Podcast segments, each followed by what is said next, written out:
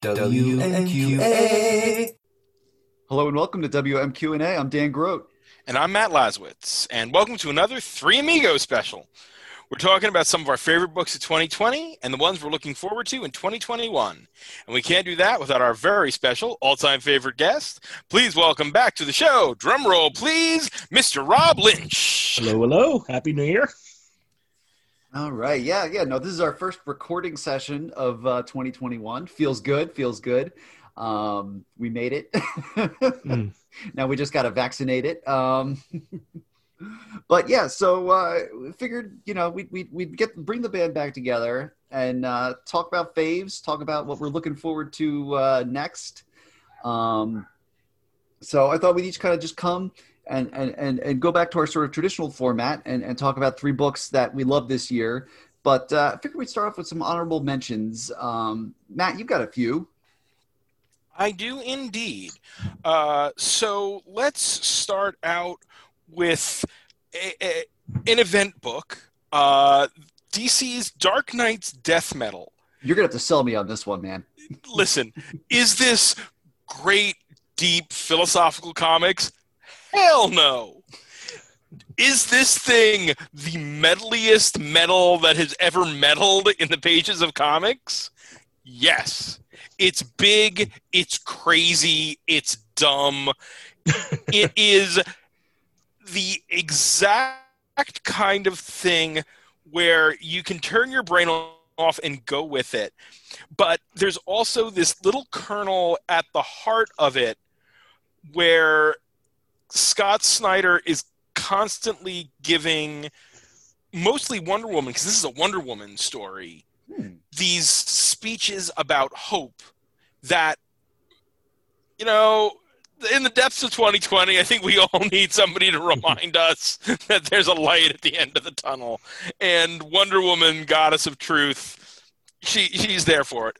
You know, yeah. I mean, I could do without more of the Batman Who Laughs slash The Darkest Knight, but Wonder Woman with the invisible chainsaw of truth and both a Batman and a Superman who are dying or dead and are going to, you know, this is their ride off into the sunset. Plus, it's got, you know, undead cowboy Jonah Hex. Uh, uh you know me, I love me some Jonah Hex. True.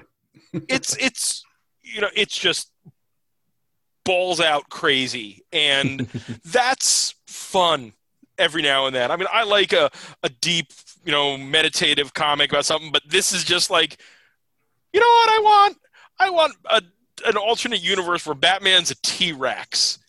And we're gonna have Batman as a T Rex. what about a, ba- a Batman who is the band T Rex? Oh, I could go for that. Or a Batman whose spirit has actually embedded itself in Gotham City. Or all the, it's it's it's full of crazy ideas, and it's it's fun. It's it and every now and then that's sort of worth it. Mm-hmm.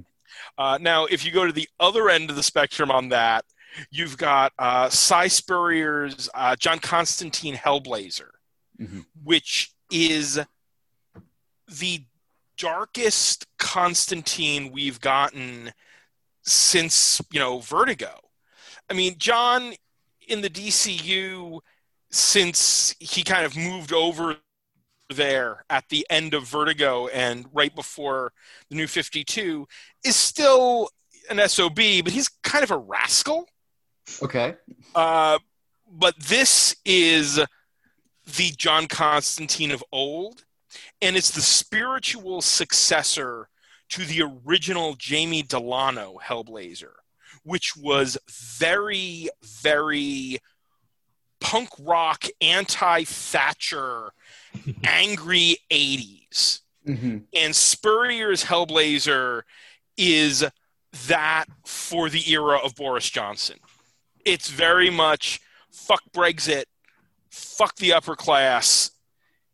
You know, let's show them what we're really about.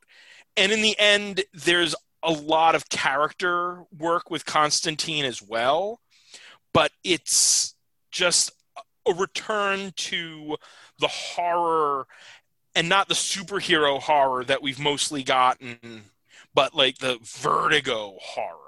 Hmm. Uh, two more. Uh, one is now the second manga that I am reading on a regular basis. This makes honorable mentions just because it doesn't quite make my top three, but also since it's a manga brought over to the US, I don't know actually if it's really from 2020 or not, Mhm. uh, and is a similar theme to that Hellblazer run. Uh, this is Moriarty the Patriot. Uh, it's clearly Sherlock Holmes pastiche, uh, but it's the origin of Professor Moriarty, uh, who is, you know, manga pretty in this. Uh, and it establishes Moriarty not as, uh, you know, the Napoleon of crime, this sort of avaricious spider, but instead as a figure fighting the upper crust, who's trying to bring down the British class system and it's interesting. Only one volume of the manga was released in English in 2021. Uh, volume two is due out this Wednesday as we record, so it will have come out last Wednesday by the time you all hear this. Uh, but the anime has been out and has apparently this is one of these things that I thought I was going to be like, oh, this is neat, and nobody else is going to read this. but apparently, the anime has been getting some you know buzz mostly because you know very pretty Moriarty, very pretty Sherlock Holmes, you know flirting. It, it's it's you know it, it's anime and manga at uh, doing that thing that it does that American comics don't. Right. Uh, and my final uh, is one that I'm mentioning part mostly because it was great, but also because Rob is here. Uh, Star Trek Deep Space Nine, Too Long a Sacrifice. Oh, yes, yes, yes. The four issue miniseries from IDW set in season six, probably? Because Jadzia Dax is still there, so we're not into season seven yet. Mhm. But the Dominion War is well underway. And it's a murder mystery on Deep Space Nine, but it felt like an episode of the show it, it got all the character beats just right. It had a great role for Garak, my favorite Star Trek character. Uh, some great Odo, who was just always phenomenal, and you know a, a tribute to the late great Rene Auberjonois there. And it was just some of the best Star Trek comics I've read in a while. I strongly, strongly agree with that. Yeah. You know, I mean, you know, good Star Trek is, you know, entertaining. Great Star Trek evokes and it makes you think and it makes you feel. And this definitely did, you know, especially, you know, the, the whole idea, like the scars of the occupation, just how deep they run against the backdrop of a new occupation happening on Betazed. And that can go to much deeper, you know, we'll do that another time, but it, I was wanted- real excellent. yeah, I wanted to men- mention this series because I did not get as much press as most licensed comics don't, but it Mhm. was a really solid series. So those are my honorable mentions. All right. Well, I got a, I got a few. Uh, I got three. I figured I'd, I'd point out. I think I had more. I deleted my list at some point. That was dumb of me. Um, but anyway, this one's recency bias, and I think that's why it's getting honorable mention and not a top book because only one issue has come out. But that, I, I love the one issue. Uh, Homesick Pilots from uh, Dan Watters and Caspar Wijngaard over at Image. Um, it is it is beautifully colored. It is set in the '90s with a bunch of teen gutter punks. Uh, one of whom uh, basically becomes a mech pilot for a haunted house and has to go around reclaiming uh, the ghosts of said house that are embedded in in objects that have been taken from it over the years. Um, the the character work was fantastic. It was it was fun as hell. Um, and, and again, it's it's like this crazy mix of Sentai, which is isn't even a, like a, a, a kind of fiction that I'm into, and and haunted house horror, also not a kind of fiction that I've ever been into. but together, meshing well and with sort of like that that like '90s music youth culture, uh, you know, at its heart, it, it's it's it's hitting it, it it hits those buttons, man. Uh, it's it's fantastic, and I can't wait for more issues of that uh, in in 2020. Uh, I reviewed the first issue over at Comics XF with Forrest Hollingsworth, so uh, definitely go check that out. Uh, also on my list, the Bowie uh, bio comic uh, graphic Mhm. novel that came out way back in the beginning of the year. That was uh, Mike Allred, Steve Horton, uh, the whole Allred family. Uh, that was beautiful. You could tell that that was a passion project for Mike Allred, and in fact, you know, the back matter obviously is is pretty explicit about that. But just the way that it, it kind of cherry picks and goes through, specifically, you know, the rise and fall of Ziggy Stardust, but it, it still hits on so many of these little moments from Bowie's life. Like, oh, here's a random moment where he interacted with like Mick Jagger or Rod Stewart or whatever.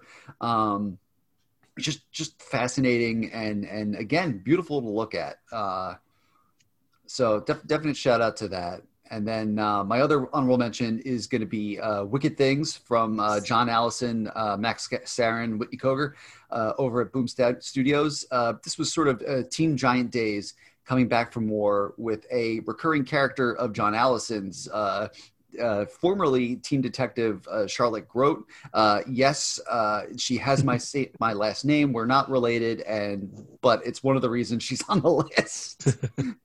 um, she goes to this uh, team detective award ceremony and is framed for the murder of another detective, uh, and to uh, prove her prove her innocence and sort of work off the, the the allegations. She ends up helping the police solve a bunch of crimes and also making friends with other people who are sort of on house detention in this apartment building, and it's it's just a lot of fun.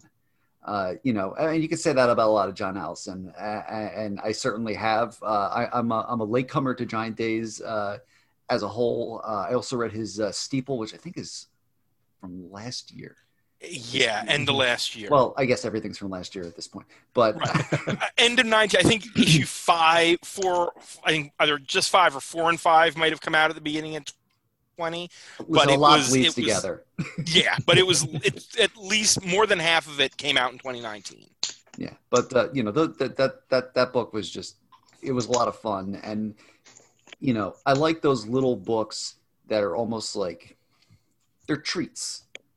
You, you know what I mean? Like there's there's your meat and potatoes, your your your superhero comics, your I don't know saga, uh, you know required reading or whatever. But then you can have a, a little wicked things as a treat.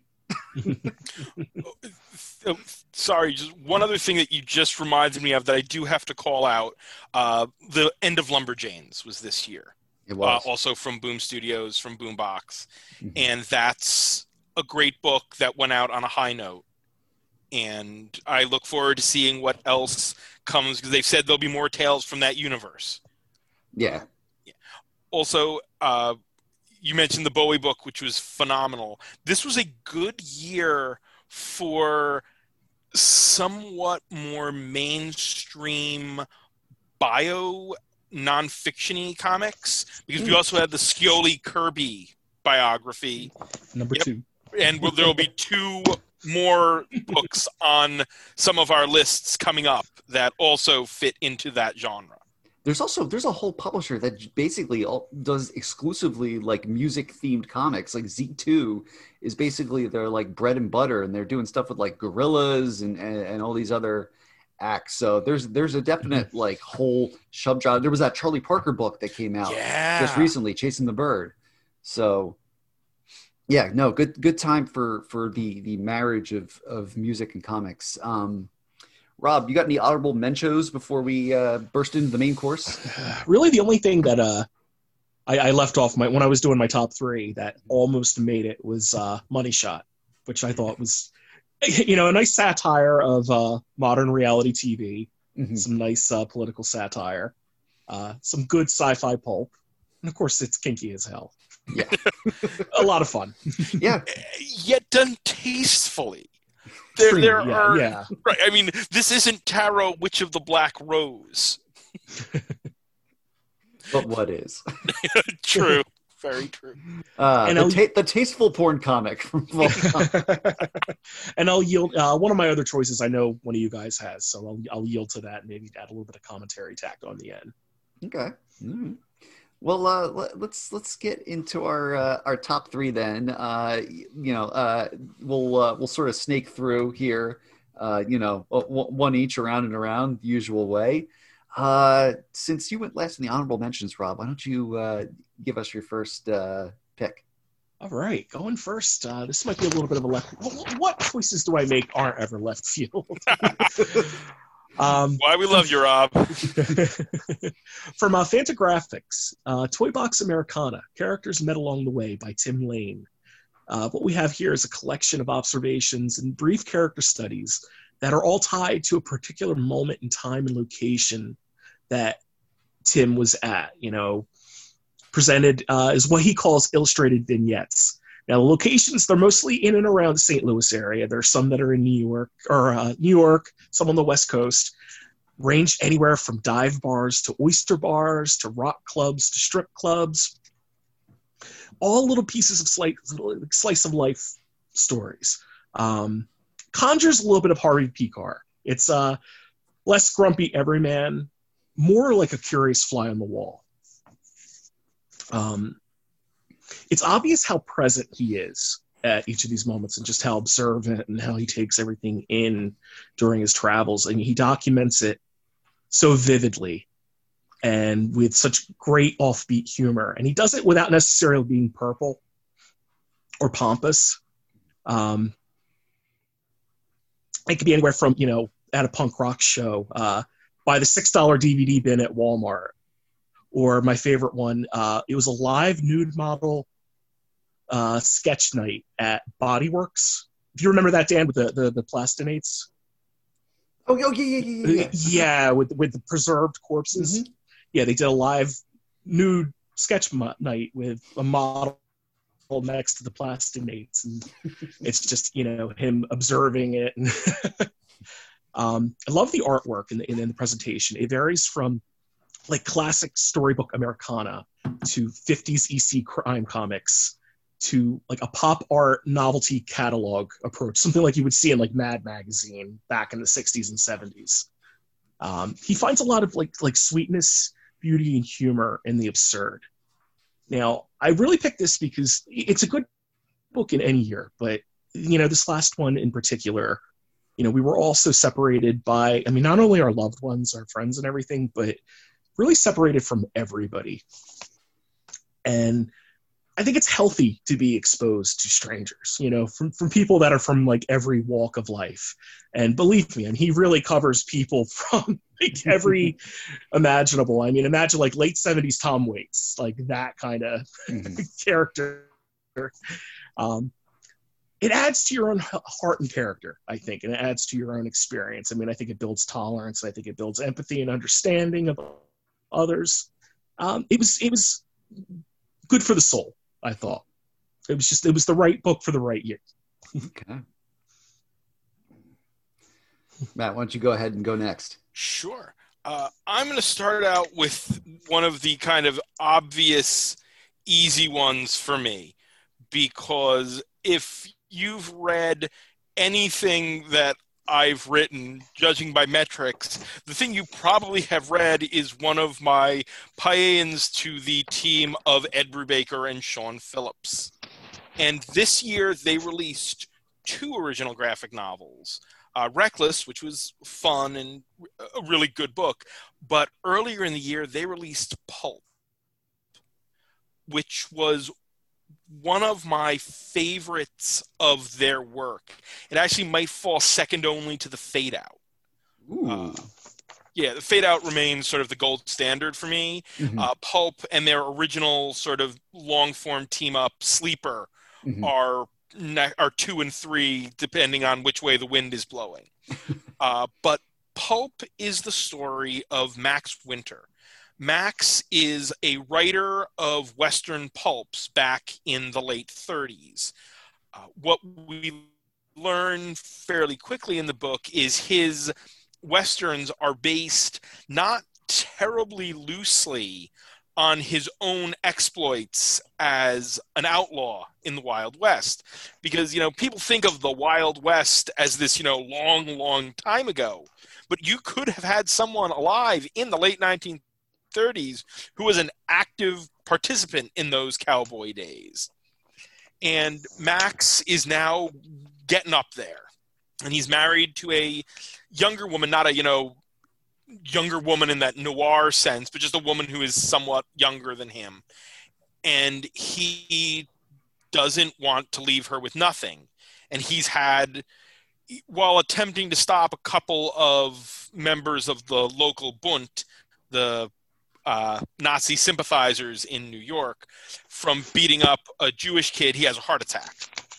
And he decides that he's going to pull one final score and is quickly stopped from pulling that one final score by one of the Pinkerton detectives who used to chase him back in the day, who tells him that he's got a better final score. He's gonna they're gonna rob the Bund. They're gonna take all this money they were planning to send over to Germany to support Hitler. And so Max is in. But the whole caper goes kind of pear shaped when Max learns that this isn't exactly what he was promised. Mm. And things get dark by the end. Uh, we wind up with uh, a couple of scenes that are much more taxi driver than 1930s pulp. But uh, I mean, first, I get you get to see a bunch of Nazis get shot, and I am you know that is never not satisfying. Exactly. Never. It, it's not. But at the same time the the sort of core of the book is partially about you know monsters the monsters around us the monsters we are. And max thinking that sometimes you've got to be a monster to stop a monster. It's I mean, the Phillips father and son, Sean and Jacob, uh, Sean on pencils and inks and letters, and uh, Jacob on colors, and they're working at the top of their game in this book. It's gorgeous. It's a phenomenal you know single sitting graphic novel where you sit down you can read it in one sitting and you will come away with something from this book so yep i'm, I'm just going with the the easy one right out of the gate with a little brubaker and phillips and now dan you're up real quick uh, i just want to say i read reckless the other the other week and I, I think if this is like the direction they're heading, because that's going to be like a series of graphic novels going forward, uh, I have officially become my dad. Because I read it and I was thinking of like it, it felt like like the kind of like Clive Cussler, James Patterson, uh, you know, John Grisham books that my da- like novels my mom would always tell me to get my dad for Christmas. Like this is it now. It's that that same, you know tone and, and style and, and character work, but with pictures. Uh, uh, Spenser, Robert B. Parker Spenser, which is mm-hmm. my dad's jam. It, it, made me think. I mean, I bought my dad the Fate It's the first time I've ever bought him a graphic novel because my dad loves old Hollywood. But this was like, you know, I, I thought this was like my dad can get behind this. This is, has that that that vibe. This yeah. this is a this is a dad comic. Burned out Vietnam veteran solving crimes in a in an abandoned movie theater. I almost said a van down by the river. Not that. One of those metal trailers, you know, that loners in, in movies always live in. or maybe I'm just thinking of MacGruber. I don't know. Anyway. That's the kind of character you would see in Toy Box Americana too, right there. mm-hmm. uh, uh, so my first pick, I'm going to go with a book that I, I, I, have spent all year trumpeting on this podcast, so might as well just knock it out right away. Uh, Undone by Blood or The Shadow of a Wanted Man by Zach Thompson, Lonnie Nadler, Sami Kivelä, Jason Wordie, and Hassan Otsmane-Elhaou. Uh, you got to put the whole team in there because they're all doing phenomenal work. Um, so it's a it's a revenge western, and but it's set in 1970. Uh, it's about this uh, young woman, Ethel Grady Lane, who returns to uh, this town in Arizona, which is where these uh, angel dust dealers killed her parents and younger brother uh, while she was forced to watch uh, in in a motel room. And so she gets all her ideas about how to get these guys from an old pulp western uh, character named Solomon Eaton. And so you get this dual narrative of Ethel uh, going around town trying to play like rogue detective to track these guys down, and then Solomon Eaton in the Old West uh, trying to save his son from uh, uh, rustlers, varmints, you know, those types. And um, the th- the thing about Ethel that's great is, you know, she's angry. She's gonna get hers, but she doesn't know what she's doing. She is in over her head. You know, she makes mistakes. She gets her ass handed to her, but in the end, she gets she gets what she wants, uh, and it's just it's it's great to watch, and it's it's like that kind of revenge that even though all revenge you know ultimately leaves you hollow is still in the moment very satisfying um, the third issue she goes to a party trying to track people down that ends up uh, uh, taking lsd and uh. a lot of the issue is her like hallucinating and that's where um, sammy and and jason who also work together on abbott another great book uh, that's where they really sh- you know shine because then everything starts getting all all trippy and and uh, colorful and stuff. But uh, the whole series is is fantastic. Um, they're doing a sequel. They might be doing a TV show, uh, and and every bit of that is uh, is earned. All right, uh, let's let's let's go to round two. What you got next there, just Rob? to tack on to uh, on, no, uh, uh, just to un- uh, tack on, on undone real quick. I mean, you know, yeah. forget all that Klingon nonsense about cold dishes. Uh-huh. Revenge uh-huh. is messy business, and I don't think anything captures it as brilliantly. Um, the only other thing I can think of, uh, great film that would work as a companion piece. It was a piece of Delaware noir called Blue Ruin that came out a few years ago, which deals with that same idea that mess. It, it just how revenge, you know, just how messy and bloody it really can be. Mm-hmm. And the other thing that I really loved about it was that early 70s proto punk feel to it, you know, between, you know, the, the Iggy shirts and the MC5 shirts and everything. And, mm-hmm. you know, if this does go to television, I think it would be a big missed opportunity if All Tomorrow's Parties is not featured somehow, either as the theme song or. There, there's potential for some fantastic needle drops. Oh, yeah, absolutely. Absolutely. I mean, this should be, it should feel like the Noah Hawley Fargo with each of those yeah. periods, each of those seasons in their period feel of their period with mm-hmm. the music and the costuming and how hard they try to stick to that. I, Undone by Blood is a book that would have made my list if it didn't make yours because it is it's a phenomenal comic. It was up there for me, yeah. Uh, and frankly, it just would have been weird to have it on the same list as Pulp, which is another Western with a contemporary story and a touch of bloody revenge mixed in as well. Listen, it's a good year for it. You know, it, multiple people can do it well. There was also that Texas Blood. You know, it, uh, nothing, nothing wrong with with multiple Absolutely. westerns. That's that's how the '50s worked. Um, hey, uh, I want to touch. Uh, I'm sorry, I'm holding Rob up now, but Delaware noir is a thing it it is set in Delaware. It is noir set in Delaware. My God. Yes. Now, I'm just, now I'm just picturing Joe Biden out solving murder. I could go for that. I, I, I, would watch that show. I would watch that show.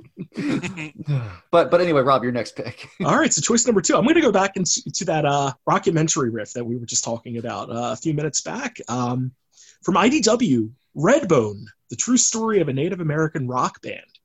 Um, really fantastical bit of uh, it's a conversational telling of everything from like the band's early years, jamming with uh, the Doors and Jimi Hendrix, who actually donated the name of the band, which is Cajun slang for a mixed race person with native blood.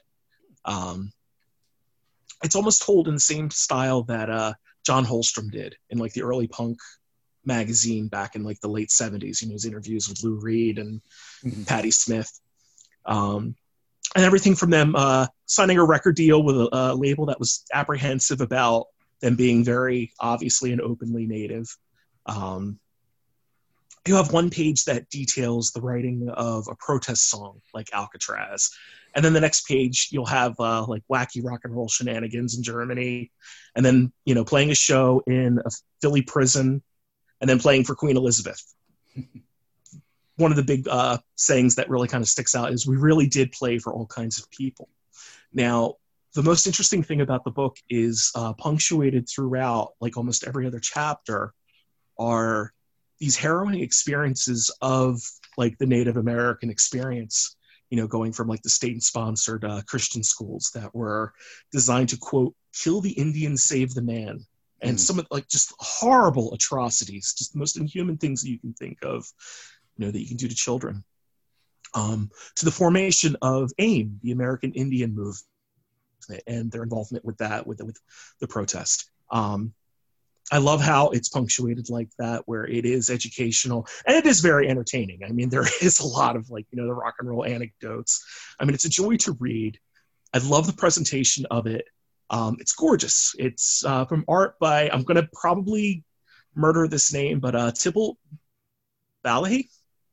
It's a very uh, like Silver Age meets pop underground style. It, evokes perfectly, you know, that, that, that 60s and 70s era. Um, really the big thing about this book is uh, first of all knew really nothing of the band outside of you know their one big hit uh, come mm-hmm. and get your love which is dealt with one page in the entire book and it's not dealt it, there's no shame there's no it's we had a hit people liked our song it was great you know we, we thank you james gunn um it was it, like a piece of like unknown untold rock and roll history. I mean, we all know about like Ozzy snorting ants and you know Phil Spector recording the Ramones at gunpoint. You know, here's something like completely different. And I think that's beautiful. And I think it also inspires you to seek out the other records of Redbone. There's some really good music there. Mm. Um, as a fan of this, you know, the the, the Bowie book, um, I like the uh, the Paul is Dead. Yeah, I loved I loved uh, the rock and roll comics back in uh, the late '80s, early '90s. I mean, I think one of my last big uh, dollar bin diving uh, binges, I actually found a Sex Pistols issue, which was kind of a, a, nice little find. Um, I'd like to see more rock bios of more like left field type artists that we don't really know a lot about. People like Screaming Jay Hawkins, Sun Ra, Joe Nina Hagen, Sparks, Klaus Nomi. I mean, you know, like you said earlier about, you know, this is a great time and a great, you know, you know, scene to be, uh, you know, looking at, you know, rock biographies and everything. I mean, there, there's really a great opportunity to expand and to learn about, you know, lesser told histories. So, and I, I guess, you know, speaking as somebody of, you know, native descent myself, it was just, it was great to see Native Americans portrayed in comics. I mean, that also ties into the Marvel Indigenous voices. You know, mm-hmm. it was just it was a great thing to see. You know, presented in a way that's respectful. You know that you know we're people. yeah, definitely. This is left field. This is a tangent, but we welcome tangents, and I'm going to go on one. Um, if you're Rob, this is one that might just because of your interests in music and such that might appeal to you and you know theaters are shut down so lord knows sadly when this play will start showing up again but there was a play that was starting to get some real notices shortly before everything shut down it was starting to pop up uh, popped up in California and got really good notes, and there was some talk of it coming to New York, uh, called Cambodian Rock Band apparently mm. in Cambodia, shortly before the rise of the Khmer Rouge, there was a big surf rock scene. Mm. And the Khmer Rouge mm-hmm. came up and they were, you know, they wiped out all the intellectuals and all the artists. But this is uh, based on a true story about someone, I believe, and God, if I'm wrong, I apologize to the creators of Cambodian Rock Band, um, about someone who survived because one of the the intendants at one of the camps wanted to learn music. So the guy survived by teaching the guard, the, the, the head of the camp, music. Oh, wow. And it's his, the, the play flashes around from the present with this guy's daughter. They've made it to the States, finding out about her father's past, and scenes set in and around the his time in Cambodia, and it's I mean, it's got a lot of the the original music, the stuff in Tagalog. Uh, featured the, the dialogue is all in english but the Mhm. music is the original music Hmm.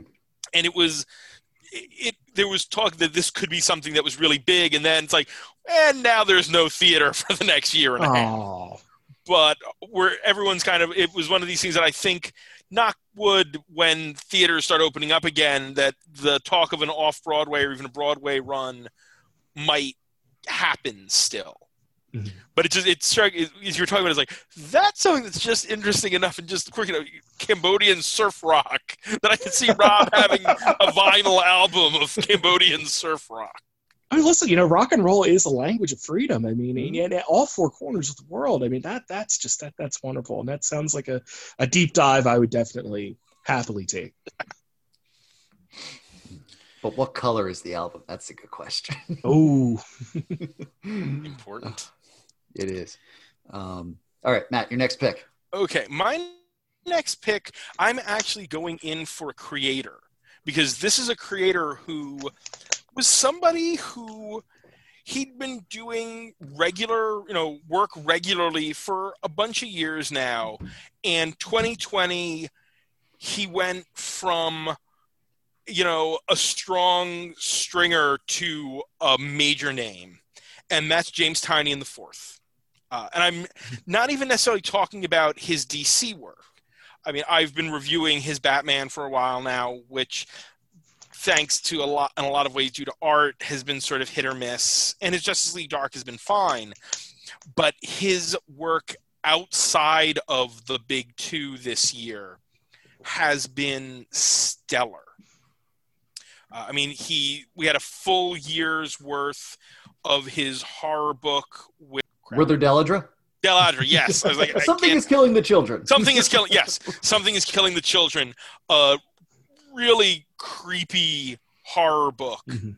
Um, but that was started in 2019. Uh, we had Razor Blades, his uh, anthology that he's editing with Steve Foxe, uh, published outside of the normal model, gone, done through their website, and it's a horror anthology in the the style of Taboo. So it's it's Oh, oh. really interesting. It's it's a mixture of comics and prose and interviews, and it's some really good stuff.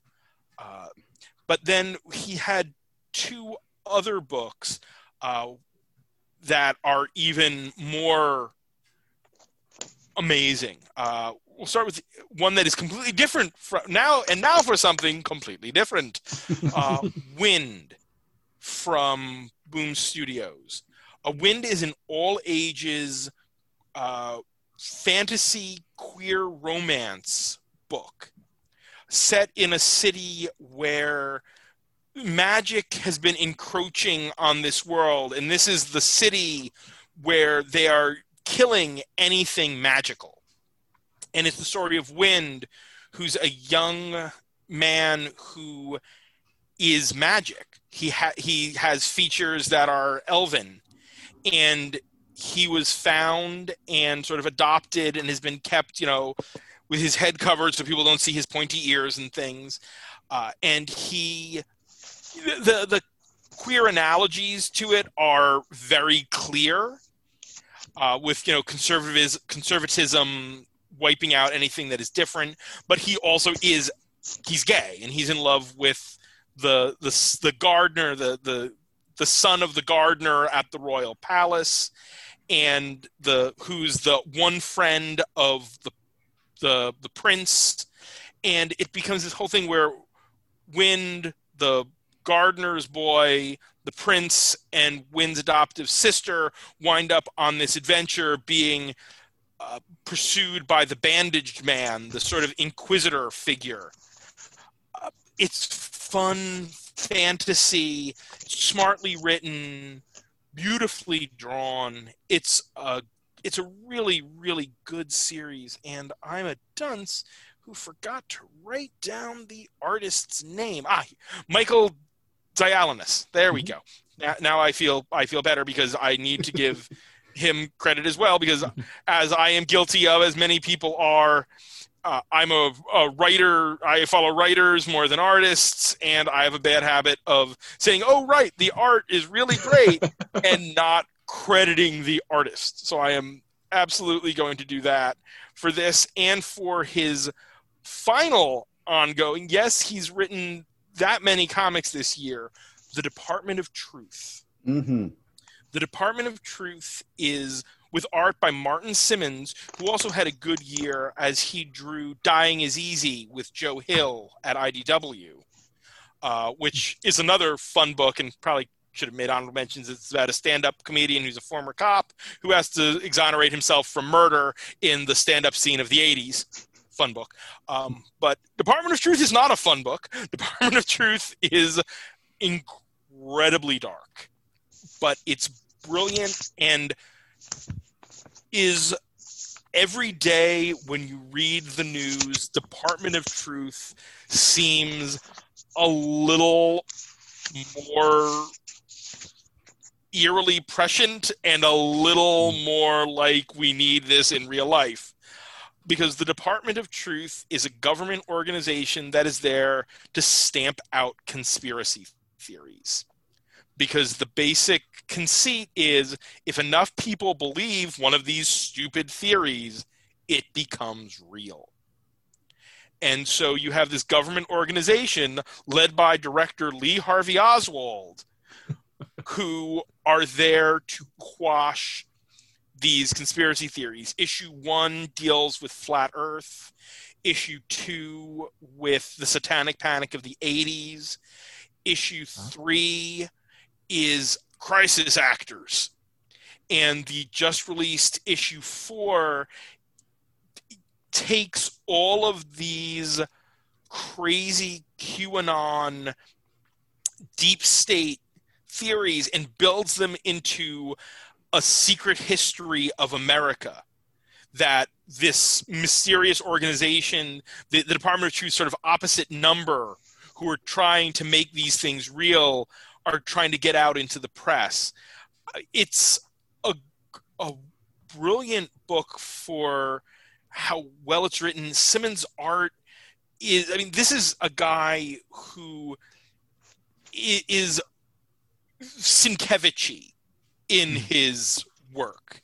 Hmm. This is not, you know, clean grids. This is all over the place panels and the the mysterious woman in red with pentagrams for eyes that don't live in her eyes but stretch over the the, the space of her eyes. And all of this it it's it's powerful. The the crisis actors issue issue 3 is painful to read in the without it's not exploitative but it's the story of a woman whose son was killed in a um, a, a, a, school shooting who people are saying that she's a crisis actor. And after a while she starts to believe it herself. And it it's it's about what this kind of thing can do to you to a person. And it's why that you know it's it's i i know i've heard lots of people say you know everyone of a certain political leaning should spend a little time listening to what's on the other side. But it's like no because you don't want to give this stuff air.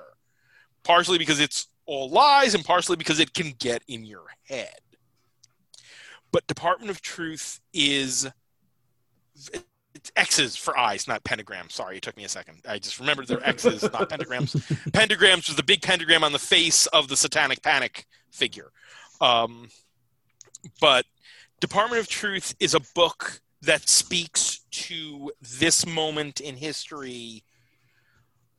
I think possibly better than James Tynion and Martin Simmonds and Steve Foxe, who is the editor on the book, might have thought it would four months ago when that first issue dropped. So yes, James Tynion had a very good year. um, that that that that's one of those books that's like oh, I should be reading this because everybody and their mother says it's good, and I just I, I just haven't yet, even though I've got all the review copies sitting uh, on my computer. Um, uh, Will Nevin, Vishal Gullapalli, and, and uh, the previously mentioned Forrest have been doing a great job covering that for uh, Comics XF. Uh, so quick plug for that. But uh, let me go with my second pick here. Uh, this one's also uh, creator based because uh, multiple entries, but uh, Gene Luen Yang, I think, had a phenomenal year this year, uh, putting out two bangers. Uh, one is the collection of Superman slashes the Cl- uh, smashes the Klan, which came out in singles previously, but I'm taking I'm taking it anyway. Uh, and then the other was uh, Dragon Hoops, uh, which uh, I'll I'll get to that second. Um, so Superman smashes the Klan, uh, based on loo- loosely on these old radio serials from the 40s, and and you know it's it's it's what it says on the tin. It's it's Superman going after a neo-Nazi hate group in the um, post World War II. Uh, I think this uh, Chinese American family moves to uh, suburban metropolis, and uh, there's they're called the Clan of the Fiery Cross in the book, but you know it's the KKK for for all intents and purposes. Uh, you know, give them a hard time, and, and it's just it's again, you know, we talk about punching Nazis never not being satisfying. It's, it's Superman going after uh, racists, and and it feels good, sir, because I mean that's the perfect opportunity to present, you know, that sort of platonic ideal of the platonic ideal of a superhero as being this pure good person who has empathy for the, the people around him, for vulnerable populations, for children, uh, you know, and and has no time for for for Nazis and skinheads, uh, you know, burnouts and dweezoids. Um, wait, now now I'm channeling uh, Edie McClurg from uh, Ferris Bueller, but anyway, uh, you know, and at the same righteous time, yeah, exactly, he is a righteous dude. Uh, you know, at the same time that all this is going on, he's starting to learn about himself. Remember, this is this is early days Superman, so within the confines of this book, he doesn't really know his lineage. He knows he has powers. He doesn't know the full extent of his powers, uh, and he spends a lot of time uh, suppressing some some aspects of that because he doesn't want people to be afraid of him uh, because he's such a good boy. Again, but it, it's he's he ends up learning about his Kryptonian heritage throughout the course of this book. You know, and and, and so you know, while the the Lee family and specifically young Roberta Lee, you know, is is learning to coexist as as a Chinese American, but also uh, a- an American, and, and make friends and, and find her place in society. Uh, Kal El is, is well. First of all, he's learning that his name is actually Kal El. You know, what does it mean to be, you know, an alien in America? uh, now, you know, and, and and you can get into the whole thing about well, he's the ultimate you know alien who can pass uh, in society because he's the Ubermensch, but you know, it's still it's it's very heartwarming, it's very sweet, and it's very affecting. Uh, and Gurihiru's art uh, is perfect for that, you know, because it, ultimately it is an all ages book. I, I gave it to my son uh, to read because I, I really thought that he would get a lot out of it, and he did enjoy it.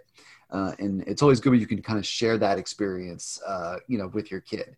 Yeah, you know, because obviously we want we want to train the next generation of of comics readers, but uh, and the next generation of Nazi punchers. and the next gen- listen, home. My son is a second degree brown belt in karate. We're getting there. um, but uh, also from Yang this year was Dragon Hoops. Um, I have never read a a sports comic. Uh, you know, this was this was a first for me. Uh, it basically so uh, Gene Luen Yang. Uh, this is the book is set in 2013.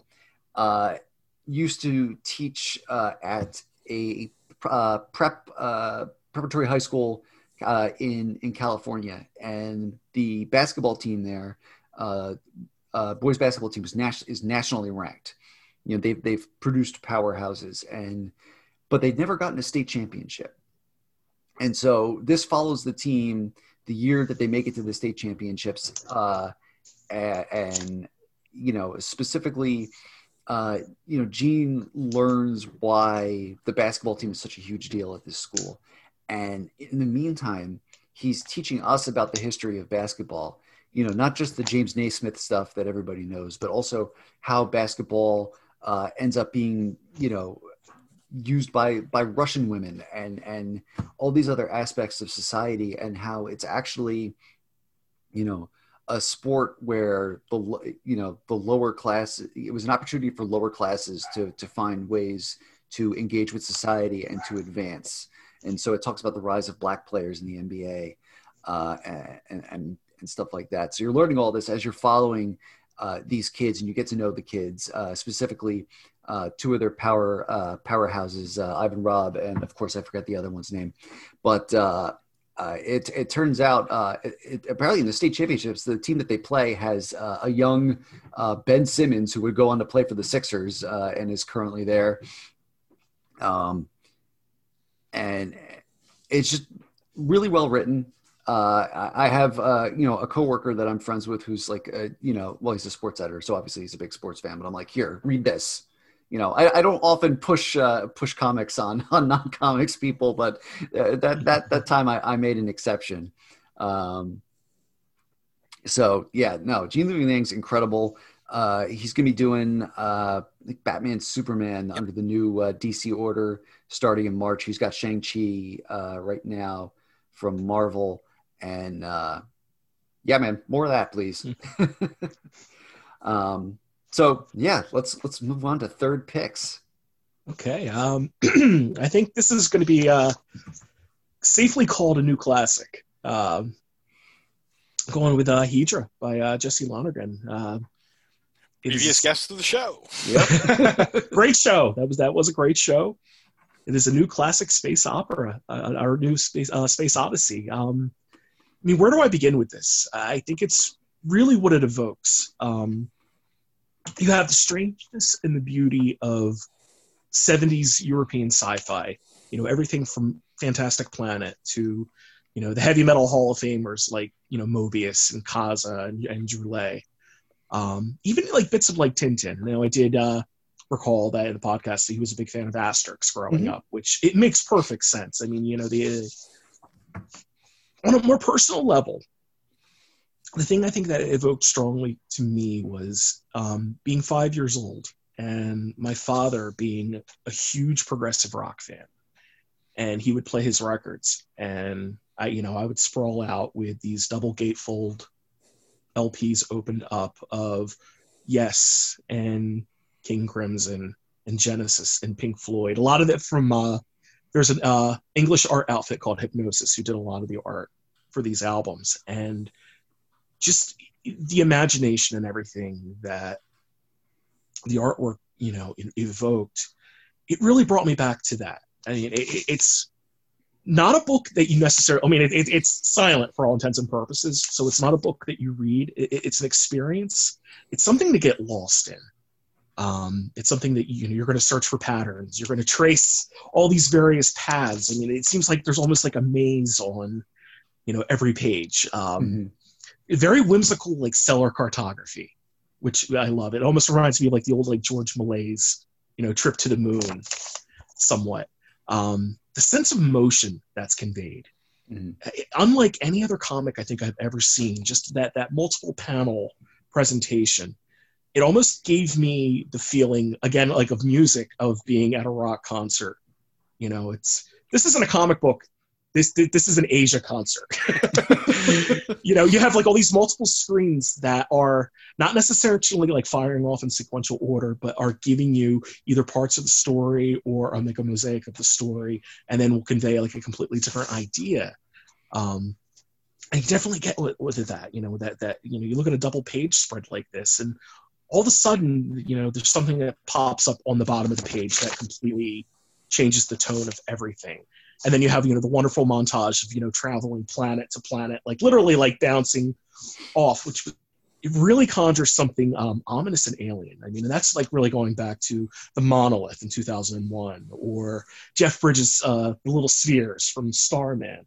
Mm-hmm. It's just something like unidentifiably like alien to that. And just just bringing that all together it's just and it, just a wonderful rarefied experience. I mean, I, I really kind of yearn for space to be weird again in mm-hmm. comics. I mean, everything, you know, I mean, there's nothing wrong with allegory and there's nothing wrong with character study, you know, but just, just having that strangeness is, it was just very wonderful, very one of a kind, very special. And, and this is an all timer for me as far as I'm concerned. I mean, you know, we're coming back in uh, nine years to do our uh, best of the decade, and this is going to be a very strong contender, I think. It's a, a bold statement, but but true. It's it's this great standalone thing. You know, I read it digitally, but I would love to track down the the oversized uh, physical copy, uh, which I think was originally printed on newsprint, and just like uh, it, it is in those thirty five panel grids. Mm-hmm. Yeah, I mean, I paid a little pretty penny for uh, the first printing of it, but it, it, worth it just to have. I mean, and again, it's not something you just sit there and read. It, it's you know you lay down and have it in front of you, opened up, um, very similar to Silver Surfer Black, like that Tradd Moore artwork. Mm-hmm. You know, just, just to take that all in. And, oh, it's, it's definitely a thing to be studied. You know what I mean? Absolutely. Like, oh, you want, absolutely. You want to talk about like, you know, learning more about the art of a comic versus the writing. I think that's that's a book to do it. Mm-hmm. You know, it's it's because you're talking about simple arrangement. No, simple is not the right. You're talking about simple colors and shapes. Yeah. But complex arrangements and, and and the way that they're used to tell a story wordlessly. And I think like what you mentioned, like the scene where she's bouncing from planet to planet, that's yeah. a perfect example. And I don't think Lonergan is like necessarily trying to convey a very particular idea. It's what you are actually taking from it, how you feel about it, and that's that's that's, that's it's, it's, a tricky maneuver, but it works perfectly here. No, certainly. I, I, tell you, speaking of Lonergan, one of my favorite things not not not not a book but like things that i purchased for myself this year is uh off his t TeePublic store he did this uh i bought it on a travel mug but you could get it in multiple ways but it's just this spread of like 50 years of pop culture characters mm. from like alex the droog to alf to cyclops to rock'em sock'em robots and it's it's fantastic and i look at it like every time i have it and it's like oh there's someone new. I think i actually found waldo.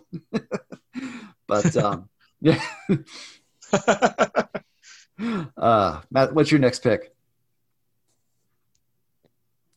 Uh, okay so my final pick is and I, i'm again sort of stretching things here is not an individual book but a, a sort of sea change in the way we are dealing with comics, and that is the mainstreaming of Kickstarter.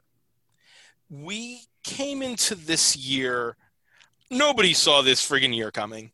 Mm-hmm. And I don't think anybody saw the industry shutting down for nearly two months or my month and a half, month and a half. It, it was about it was about two months on the yeah, it was about two months. Yeah, um, and so I think creators realized that they still that if they were going to still be working, they were going to have to find different ways to go about it. And Kickstarter's been around for years now, and people have been doing it. And but this year, not only did we see some bigger name creators start to put stuff out through Kickstarter, but we just saw a massive infusion of Kickstarters. Uh, I went and looked, and I backed on average of three comics Kickstarters a month this year. Wow! And it, I mean, it's stuff that varies wildly between uh, Jimmy Palmiotti and Dave Johnston's crazy spies in a uh, Cola Wars book, Pop Kill, uh, to uh, something like uh, the fourth volume of Fernando Ruiz and Dan Parent's Die Kitty Die, which have all been Kickstarters, uh, to the comic book history of animation from uh, Fred Van Lente and Ryan Dunlavey, uh, up to the sort of the big one of the year, uh, Scott Snyder's Scott Snyder's Nocterra. mm-hmm. or Saladin Ahmed and Dave Acosta's Dragon. I've backed stuff all across the spectrum. And we've been fortunate to get a bunch of guests who wanted to talk about their Kickstarters. Uh, the aforementioned Scott Snyder being one of them. Uh, yeah. Ed, Ed Brisson, who came to talk about his new uh, murder book graphic novel. Uh, we've gotten, we've had, oh, uh, David Pepose, who was just on and spent time talking about the OZ. Uh, we, Kangas. Liana Kangas, absolutely. Uh, uh, Zach Quaintance for uh, yeah. Next Door. Yeah. We've had a lot of luck talking to a lot of really interesting people about their uh, Kickstarters.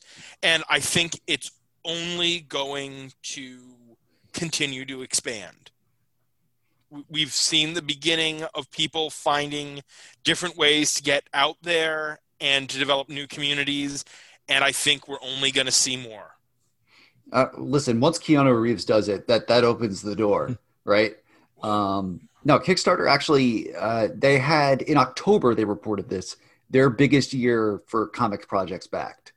Um, so I, I just in, in, a year where the industry was on pause, the year you know, uh, and all that uncertainty about what publishers were going to do, a lot of them were slow to to accept new projects, to you know release books that they had already announced.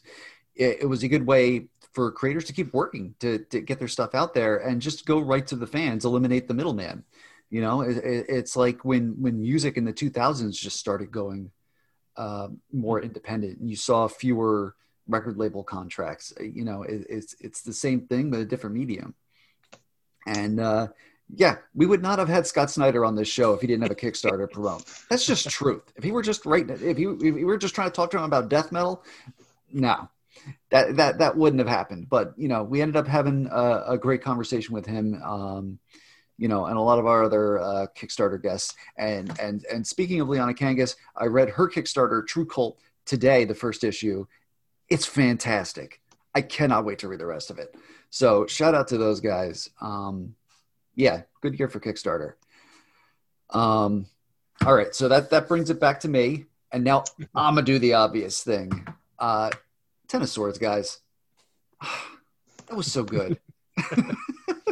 I, I, mean, it's it, it's it's very hard to say that an X book missed the mark in the past year, unless it was Fallen Angels. Uh, but uh, you know, what are you going to do when you don't put lobsters in your book? Um, but but no, uh, you know, 22 i won't say it was a 22 uh, a perfect 22 chapters but uh, you know it was this event that ended up being about the best parts of a lot of X-Men comics, which is the character work. And so you get, you know, like uh, I'm thinking about like Vita Ayala's uh, chapter where Storm goes to Wakanda to get that sword.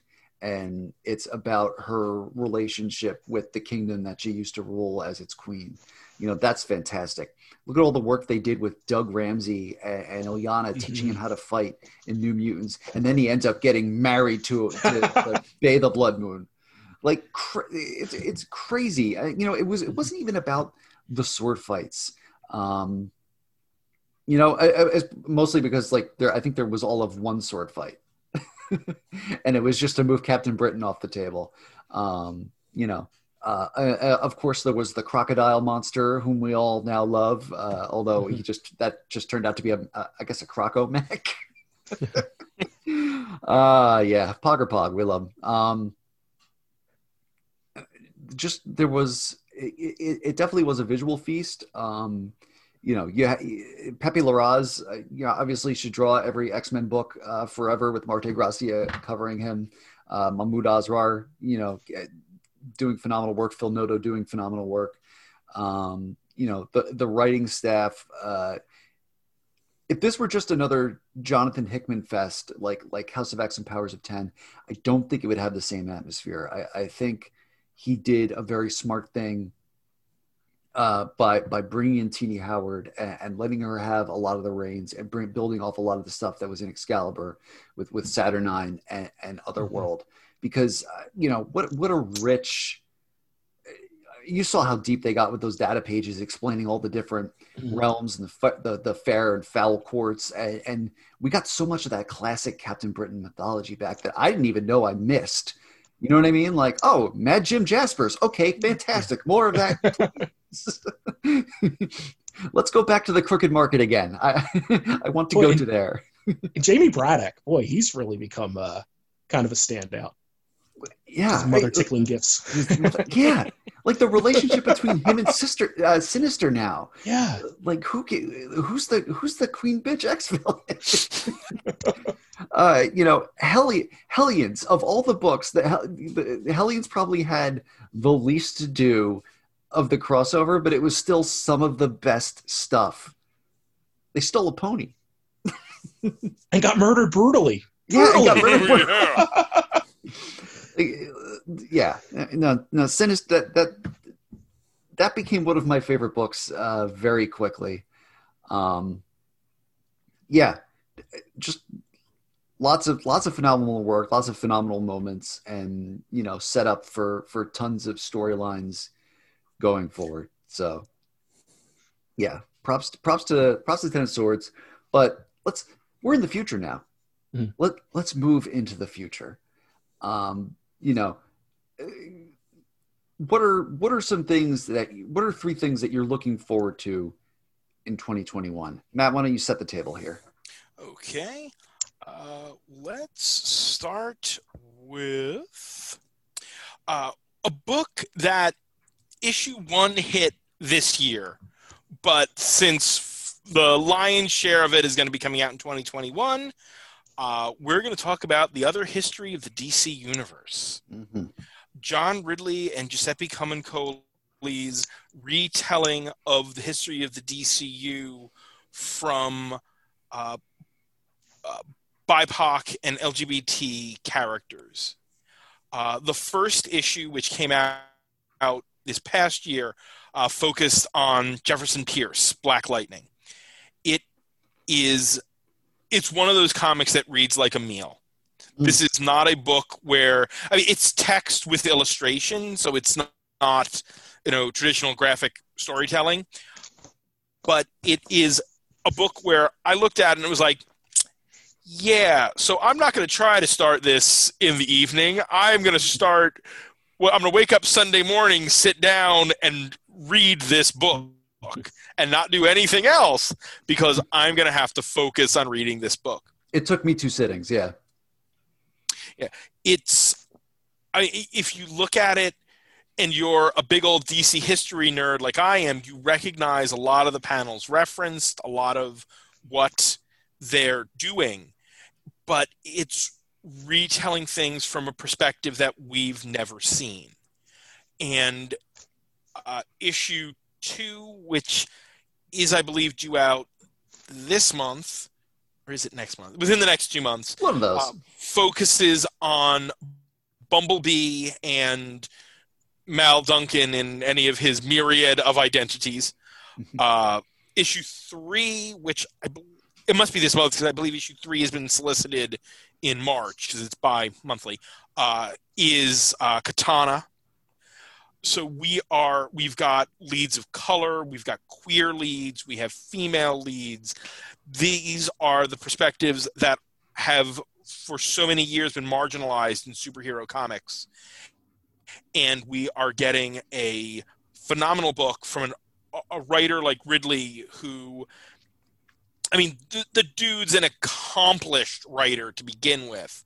And his American Way is something that should have gotten more attention than it did when it came out, and hopefully will get a little more attention now, uh, especially with him writing the next Batman, which will be coming out this week as we are recording.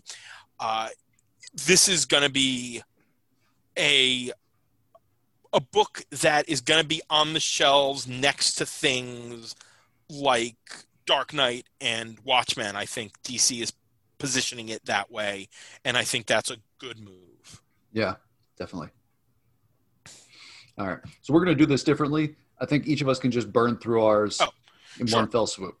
Uh, then second, I have uh, Vault Comics has had has done a lot of great stuff. Uh, this has had a really good year with uh, I'm now reading way more Vault than I realized I was um, when I started all, looking. Yeah, I mean, I, I, between the autumnal, uh, I walk with, with monsters, and especially uh, the picture of everything else, uh, which I just reviewed with Ari Bard over on Comics XF. Um, not to mention, I have sitting on the top of my trade pile to read both the uh, the Savage Shores and Heist. Um, uh, which I can't wait to do. But they are moving into the realm of all ages comics, which you know I, am a big supporter of, uh, with their Myriad imprint. Oh shoot, are they still calling it that? I thought they changed it to Wonderbound. Yes, Wonderbound. You are correct. They did change it to Wonderbound. I was trying to find the details, and I guess the article I found was the old name, but yes, you are correct.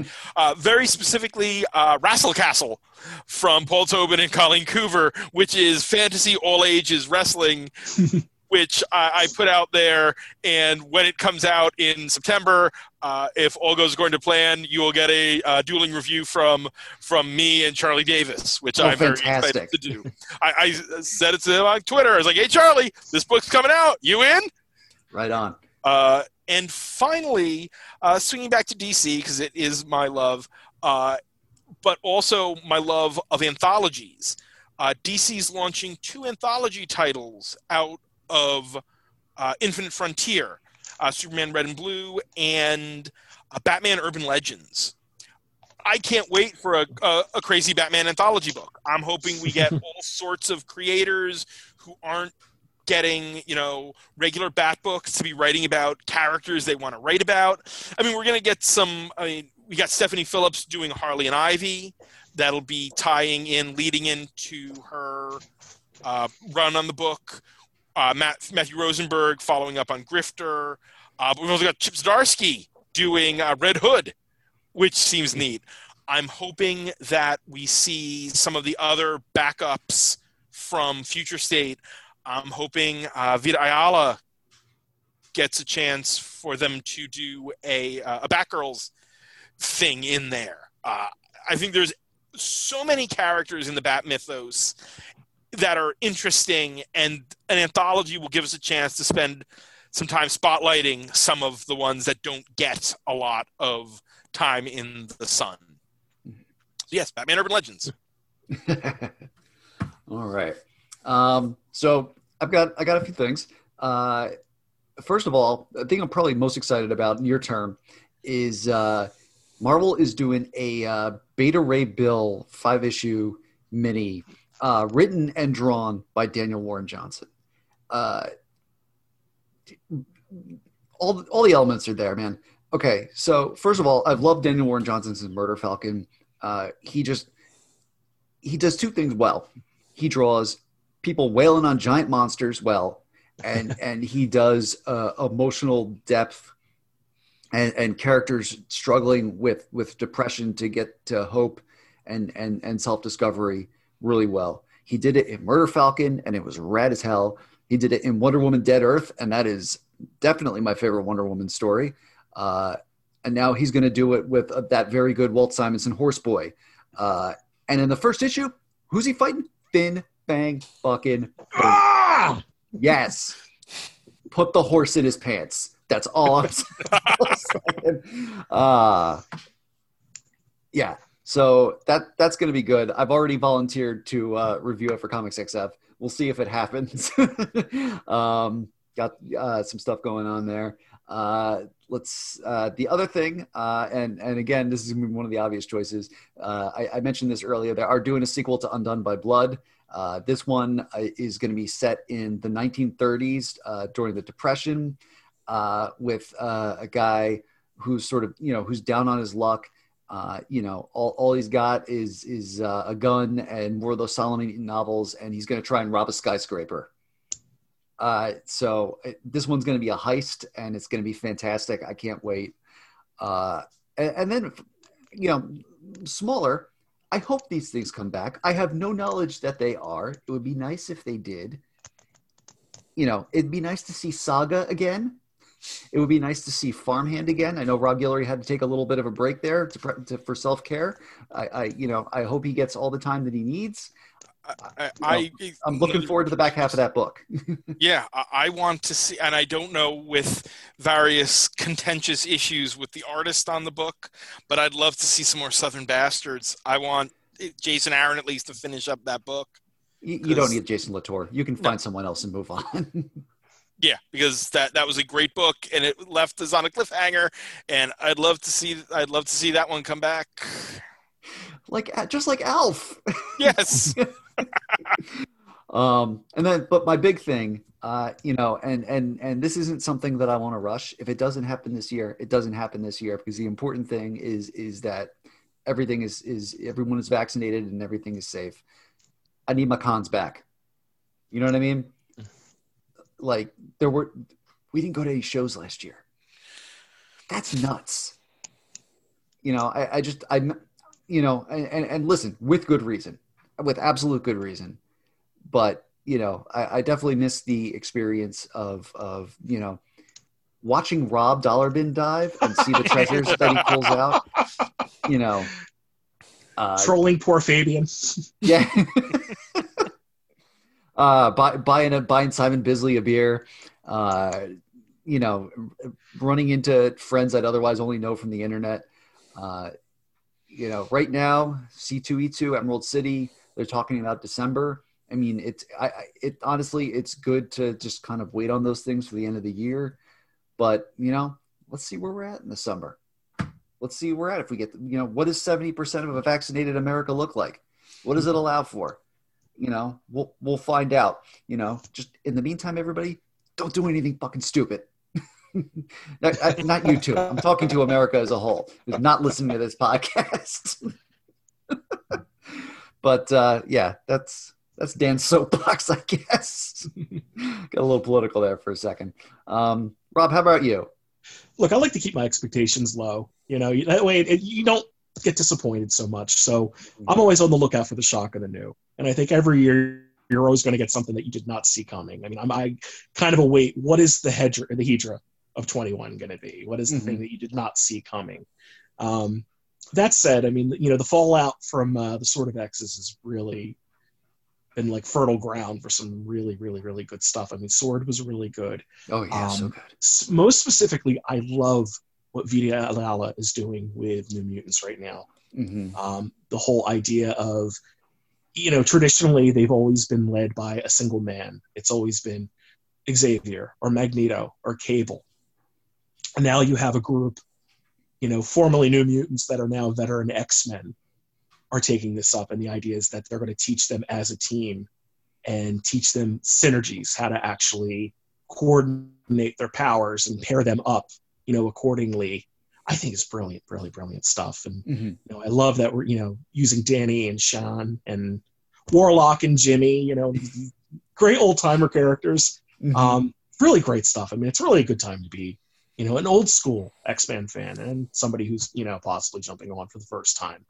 Um, with Marvel, I'm I'm cautiously curious about uh, how they're going to do Alien now. Um, yeah, I know we saw the announcement. I'm on board tentatively. Um, I think there's definitely a lot more room to do more auteur based work, kind of like what we saw from Dark Horse in the later 90s. Um, now, something that uh, I kind of spitballed with Dan is for April 26th, possibly uh, WMQ Alien, maybe doing uh, some kind of roundtable or, you know, something comes of that. I think that has the potential to be a great show. Um, you stole my thunder with uh, Beta Ray Bill. That's definitely something I am looking forward to. Um, something a little bit more recent and sad. Uh, when we lost uh, Richard Corbin, I would like to see some more of his classic work. You know, the heavy metal stuff like Den has been pretty well spoken for, but some of his work for Warren and some of the anthologies and everything, I would love to see that brought back into print and you know its proper context. You know, give us a good omnibus or you know something respectful. Mm-hmm. And then just you know, for for everybody out there, everybody listening, and every, you know, all of us who made it through this year and God, how many months were in this year? Anyway, was this like 16, 17 months. yeah. there was definitely a smarch in there. you know, everybody, you know, we, we, we made it out of this, you know, with our health and everything intact, you know, just we have the fortitude to just do round two and get through this again and hopefully see the end of this. I mean, there's nothing more than I I, I want to go to a con. I want to dig into those dollar bins. I want to haggle for those wall books. I want to slap a few backs. You know, I, I I miss that dearly. But I mean, more than anything, I just want to see everybody do well, and you know, that, I think that's that's my big priority. But I am looking forward to the year. I'm looking forward to better days. I think we all deserve it.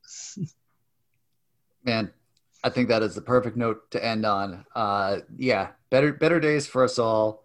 Um, guys, we did it.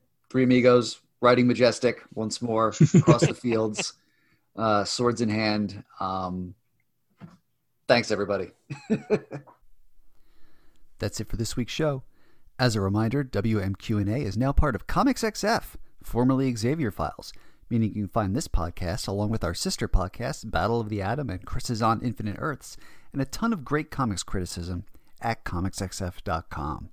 You can listen to WMQ&A on Apple Podcasts, Stitcher, SoundCloud, and at comicsxf.com, where new episodes move Tuesday mornings. You can support WMQ&A at patreon.com slash WMQcomics, where just a dollar donation gets you early access to episodes, shoutouts on the podcast, and a customized bonus reading column written by Matt Lazorwitz, built around the character, creator, or theme of your choice, and a $2 donation gets you a free random comic in the mail for my collection. Big thanks to our patrons Charlie Davis from the Match Club podcast, Robert Secundus from Toxman at comicsxf.com, Karla Pacheco from Marvel Spider Woman series, and Lan M from Lan's Vids. You can follow WMQ&A on Twitter at WMQ Comics, me at Daniel P. Grote, Matt Lazorwitz at MattLaz1013, and ComicsXF at ComicsXF. And until next week, Remember to spay and neuter your good night and good luck. WMQA.